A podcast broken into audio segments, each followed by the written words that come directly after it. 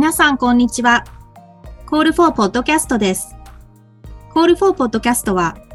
公共訴訟のケースを法律に詳しくない方々にも伝わるよう分かりやすく解説していきます。毎回 Call for のメンバーが担当弁護士の方に素朴な疑問を視聴者を代表して聞いていきます。今回のポッドキャストも、お茶やお酒を飲みながら、移動の合間になど気軽に聞いてください。さて今回のテーマは、本人の意思を無視して日本国籍を一方的に剥奪する国籍法じゅういちじょういっこうは違憲訴訟です。エムシー は竹之下が行います。よろしくお願いします。今回は現在福岡地方裁判所に継続中のこの訴訟について、担当弁護士の中先生にお話を伺います。中先生、本日はよろしくお願いします。あの京都で弁護士をしています中照夫です。よろしくお願いいたします。私あの弁護士になる前にあの日本で暮らしている外国人の子どもたちの支援活動をあのの、まあ、じゅうねんちょっとかな、もう少しやっていました。その時に日本で暮らしている、まあ、にじゅうこくせきさんじゅうこくせきの子どもたちがね、うん、あの日本国籍以外のものを隠したがるんですね。これがなんかおかしいなと思い始めまして、まあ、それがきっかけで、まあ、国会に複数国籍の請願、複数国籍を認める請願を出すグループとのと関わりが生まれました。で、まあ、それがきっかけで国籍法じゅういちのいっこを、これ違憲だっていうふうな在外日本国民の方たちからの声が届くようになって、この問題に取り組むようになりました。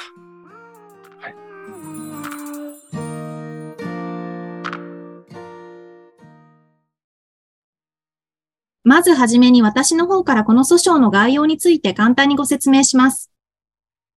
原告の近藤由里さんは、日本で生まれ育ち、成人してから渡米し、米国テキサス州弁護士として長年アメリカで仕事をされていました。由里さんは、長くアメリカで暮らすうちに、大統領選での選挙権を行使したいと考えるようになり、また税制上不利にならないためにも、アメリカ国籍を取得することにしました。その当時のゆりさんには、日本国籍がなくなっても良いという考え方は微塵もなく、日本国籍を自動的に喪失することになるなどとは思ってもいませんでした。しかし国籍法じゅういちじょういっこうの、日本国民は自己の死亡によって外国の国籍を取得したときは、日本の国籍を失うという規定の解釈適用によって、ゆりさんの意思と無関係に日本国籍が奪われてしまいました。コロナ禍の入国制限の厳格化の中で、一旦日本を出てしまうと、次に日本に入国できるのがいつかがわからないという状況に置かれてしまったゆりさんは、日本に留まることを選びました。国籍法じゅういちじょういっこうにより、自動的に日本国籍が剥奪されてしまい、日本国籍がないということで、入国に様々な手続きが必要となり、コロナ禍で親の死に目に遭うことができなかった人も何人もいます。自分たちの意思と無関係に日本国籍を奪わないでほしい。そう考えた原告は、自分だけではなく今まで相談を受けてきた他のたくさんの人たちの声も代弁したい。国際化が進んだ社会で勝手に日本から排斥される人たちが出てくるのはもう終わりにしたい。そう考えて、国籍法じゅういちじょういっこうが違憲無効であり、ゆりさんが日本国籍を有すること、そして日本国籍に基づきパスポートが発給されるべきことの確認、および国家賠償を求める訴えを起こすことにしました。中先生にお伺いしたいのですが、リスナーの方の中には、国籍法という法律自体初めて聞くなって思ってらっしゃる方結構いると思うんですよね。国籍法で、どういう法律なのか、簡単に教えていただけますでしょうか。はい。憲法じゅうじょうが、あの、こういうふうに定めています。日本国民たる要件は、法律でこれを定める。まあ、この憲法じゅうじょうに基づいて作られた、まあ、誰を日本国民とするか、まあ、そこをなんか定めた法律が国籍法です。で、国籍法は、まあ、基本的には、あの、両親からの血統主義で日本国籍を継がせ、継がせていくって言ったらおかしいですけども、与えるという仕組みをとっています。まあもちろん例外もあります。日本で生まれて両親が全くわからない。このままだと無国籍になってしまう。まあそういう場合には日本国籍を与えるというふうな仕組みになっています。まあ出生により、まあ生まれた時に、まあ両親から国籍を受け継ぐっていうシステムを持っていますので、まあ国際結婚とかで生まれた子供には、まあ生まれた時からまあ複数国籍ということがよくあります。うん、そしてまあ出生地で生まれたとか、あとまあ外国で生まれて、まあ日本国籍の親、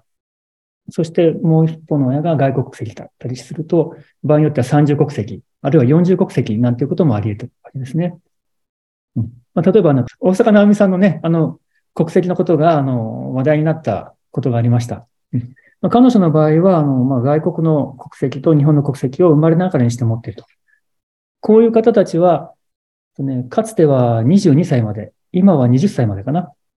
に国籍どちらかを選びます。選択しますという届け出を日本の役所にしてくださいということが国籍法に書かれています。うん。まあ、ただね、あの、これ、あくまでどちらか一つを選びますっていうふうに日本政府に届ければいいだけで、まあ、届け、ね、実際のところ届け出しなくても問題が起きていません。で、そのため、基本的にあの、日本国籍を日本国籍と外国籍の複数国籍を、まあ、生涯維持できる。そんなシステムになっています。まあ、その一方で、あの、外国の国籍を取得した人については、日本国籍を失うという形で、複数国籍を防止する。まあ、そんな風なちょっとバランスを、バランスがおかしいかなというような法律です。まず、国籍法じゅういちじょういっこうでは、日本国民は自己の死亡によって外国の国籍を取得したときは日本の国籍を失うと定めています。この条項がどんな風に解釈、適用されたことで原告は日本国籍を失うことになったのでしょうか。はい。あの、国籍法じゅういちじょういっこうというのは明治時代せんはっぴゃくきゅうじゅうきゅうねんに作られた条項なんですけれども、その中身はというと、お前、外国の国籍を自ら進んで取得したな。それなら日本の国籍を捨てる意思があったというわけだよな。お前は日本国籍を捨てたんだ。と決めつけて、日本国籍を機械的に取り上げる。そういうもんなんですね。原告はこれを適用されてしまいました。まあ、つまり、あんた、アメリカの国籍自ら進んで取得したよね。なら、日本の国籍を捨てる意思があったというわけだよな。あんたは日本国籍を捨てたんだぜ。と決めつけられて、日本国籍を失うことになりました。まあ、しかし、先ほどね、解説の中でもありましたけれども、原告はこの条文がそんな内容だとは思っていませんでしたし、日本国籍を捨てる意思もありませんでした。そうなんですね。明治時代から、もうこの国籍法じゅういちじょういっこうは、変わっていないということなんですね。変わっていません。憲法も変わったし、明治時代の天皇主権の国から国民主権の国になって、基本的人権も尊重されるようになったのに、まあ、そのまま残っちゃったわけなんですね。なんかそういった時代錯誤的な、なんか条項がそのまま残っていて、今こういう国際化が進んだ社会でも適用されて、こういうなんか、本当に意思と関係ないところで国籍が奪われているというのが、やはり不可解な感じが拭えません。はい。私たちも原告もそのように考えています。日本国籍を保持する権利。裏返せば、日本国籍を奪われない権利を日本国憲法は保障しているのではないか。この点について、どのようにお考えでしょうか。保障していると考えております。日本国籍というのは最高裁の判決でも言われているんですけれども、日本という国の主権者としての資格、そしてそれと同時に日本で憲法上の基本的人権の保障を受けたりする上で意味を持つ重要な法的な地位でもあります。そのため日本国籍がなくなると、まあ、基本的人権保障の土台、土台がまあ、まさに根こそぎなくなってしまいます。うん、同時に主権者としての資格もなくなりますから、まあ、法律を変えて自分の日本国籍を回復したいと考えても、その道も閉ざされてしまいます。日本国籍の剥奪は、憲法の基本的人権尊重原理や国民主権原理と激しく対立すると言えます。また、国籍というのは、個人のアイデンティティにも深く関わる事柄です。外国で暮らしていると、自分の国籍を意識させられる機会が、うん、格段に増えます。国籍の持つアイデンティティとしての意味が、外国で暮らす人ほど大きくなっていく。まあ、これは自然なことなんですね。このアイデンティティ、アイデンティティとしての国籍を剥奪することは、まあ、個人の尊重原理とまた激しく対立します。このように日本国籍は憲法上極めて重要な意味を持っています。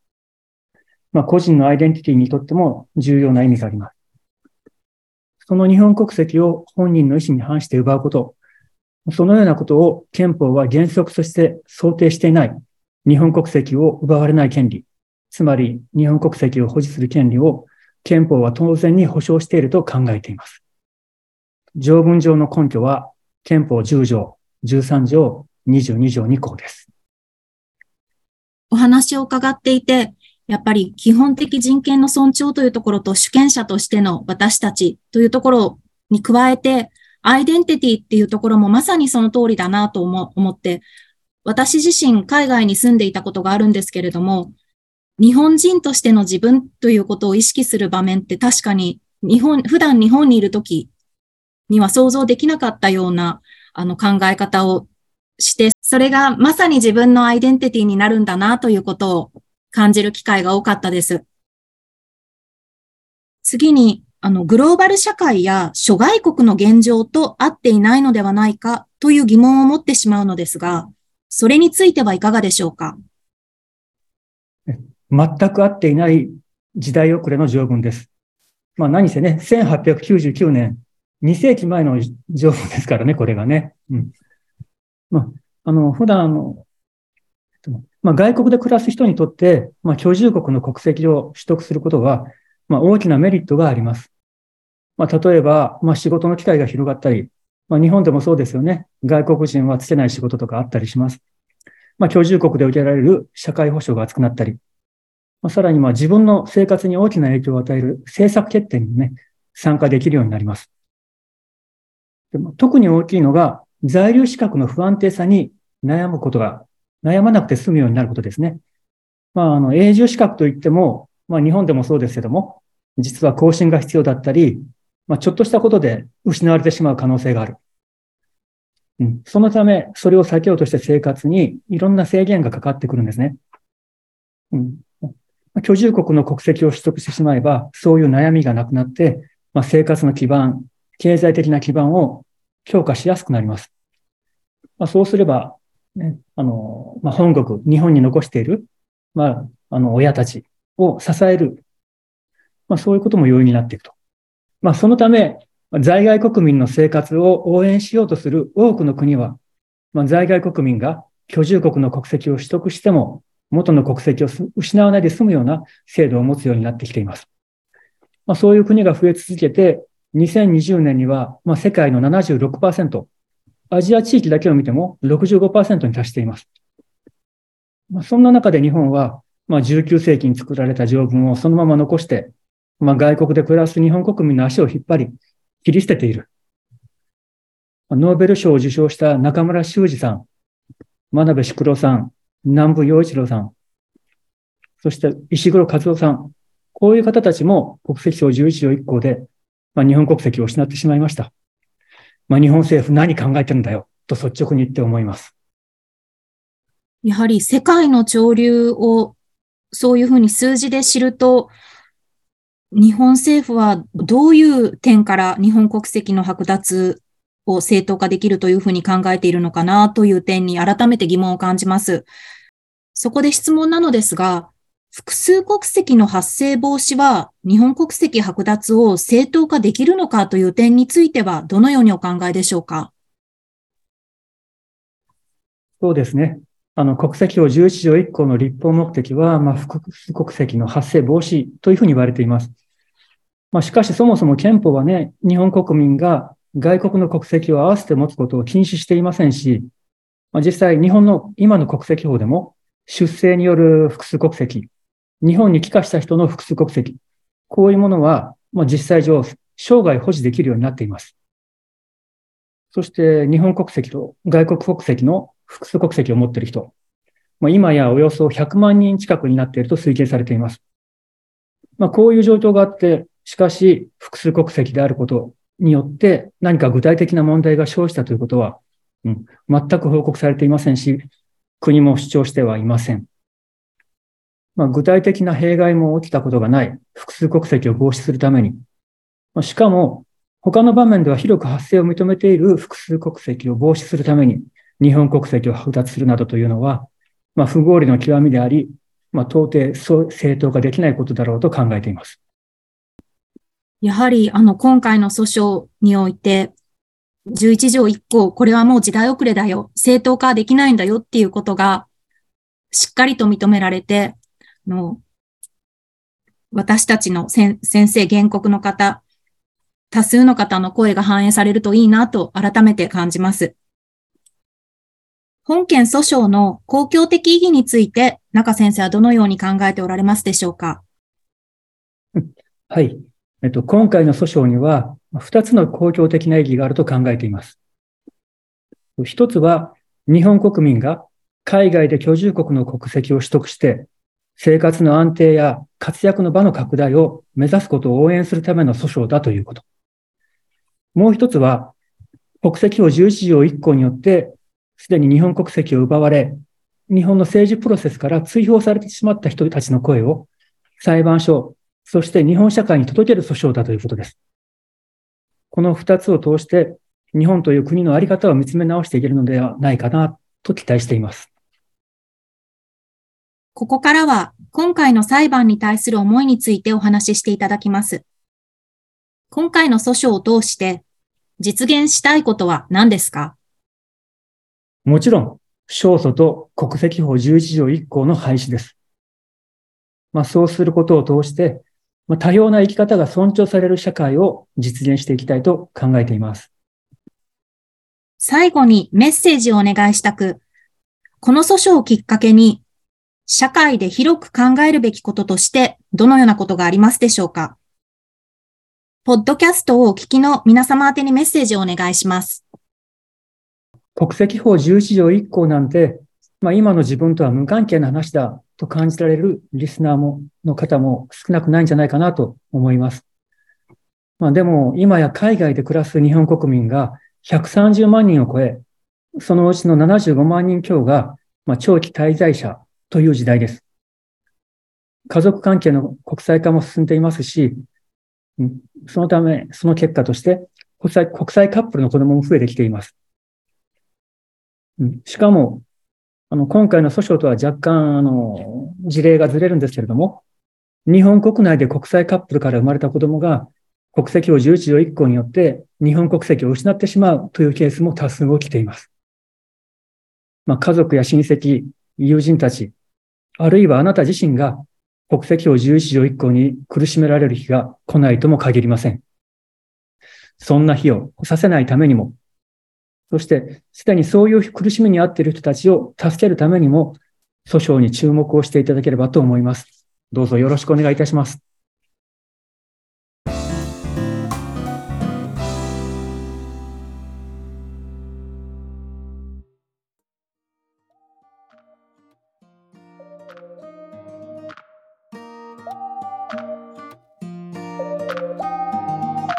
本日はそろそろこのあたりで終わりにしたいと思います。国籍法じゅういち条いっ項により、日本国籍を奪われてしまうことで、様々な困難に直面している人たちの状況について、私自身も含め、一段深く理解することができたのではないかと思います。今回のケースを通して、国際化が進んだ社会の中で、自分たちの意思を無視して日本国籍を一方的に奪われてしまうという状況が改善されるように、リスナーの皆様もぜひこの問題に引き続き注目していただければと思います。また、訴訟費用のサポーターも募集しています。Call for のウェブサイトでぜひケース詳細をご覧ください。では、中先生、本日はありがとうございました。これからも定期的にやっていきたいと思っていますので、ご意見、アドバイスお待ちしています。Twitter など エスエヌエス で反応いただけると嬉しいです。アンケートへの回答もよろしくお願いします。また次回、ポッドキャストでお会いしましょう。